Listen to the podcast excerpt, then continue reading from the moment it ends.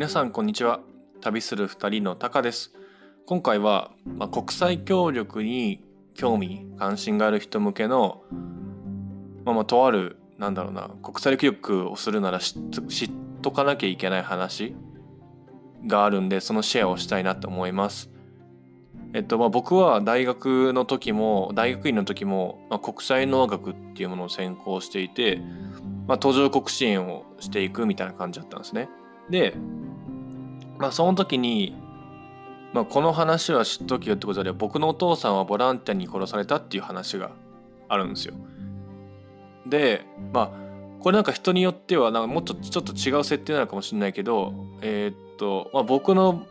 僕が聞いた話をしていきますね。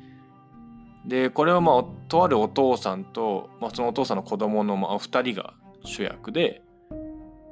でまあ途上国ちょっと貧しい地域に住んでる2人は、まあ、お父さんも仕事しつつも、まあ、子供と一緒に過ごす時間もありで子供は子供で、お父さんと一緒に遊べる時間があるよっていうことで、まあ、2人とも、まあ、金銭的にはちょっときついけどメンタル的にはまあ幸せだった的な状況から始まると。そしたらある日なんかお金持ちの国からなんかボランティアと呼ばれる人が来て君たちの生活は非常に貧しい非常に苦しいからこそ、えー、まずはもっと働く時間を増やしてみようということでなんかこう効率よく育つ作物の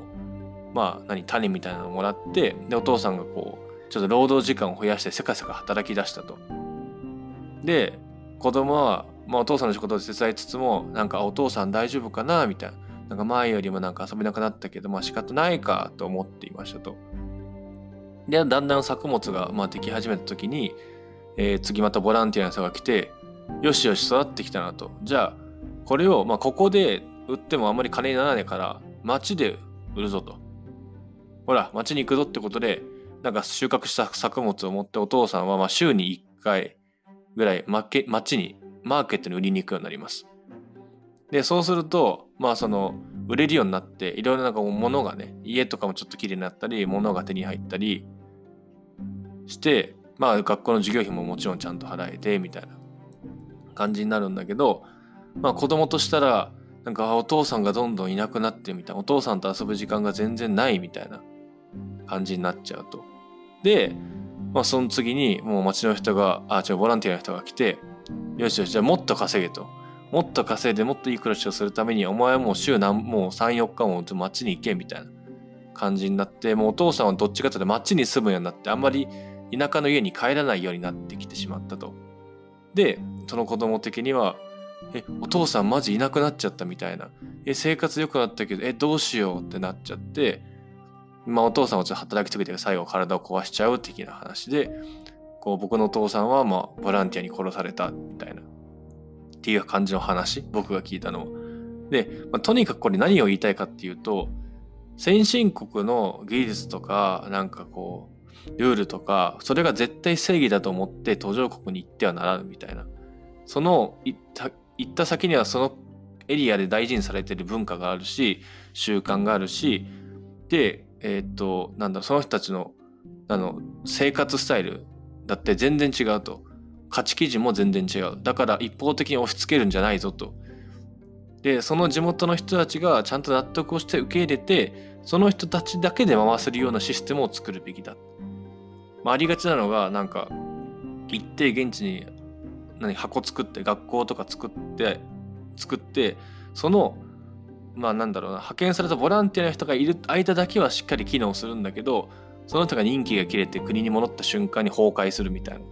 そんなの絶対あってはならない。っていうことなんで現地の文化生活習慣を尊重し彼らが後々も自分たちだけで運営できるような持続可能システムを作る。これが一番だっていうことを、とにかく頭に叩き込まれる。ですよね。で、その時の、まあ、戒め、戒めの話として今の僕のお父さんはボランティアに殺されたっていう話をされるっていう感じです。なんでなんかこう国際協力と聞くとなんかちょっと何先進国の人がなんかこう助けに行くよみたいな感じで行くイメージあると思うんだけど全然そうではなくてなんだろうな。なんか上から目線で助けに行くと絶対にそれはダメだからダメっていうかうまくいかないからこうなんかもしなんかこうなんだろうな。改善できることあったらあ知識シェアするよぐらいのそんぐらいの気持ちでいかないとどうしてもなんかおこがましくなっちゃうというか絶対なんかこっちが正しいんだってなっちゃうからね。本当に幸せの価値観なんかね人それぞれ違うんだから押し付けは絶対ダメっていうことをそれだけは頭に入れておくべきだなっていう感じでした。はい。今回はこれまで最後まで聞いてくれてありがとうございました。また何かコメントとかあったらくれると嬉しいです。ではまた次回お会いしましょう。バイバーイ。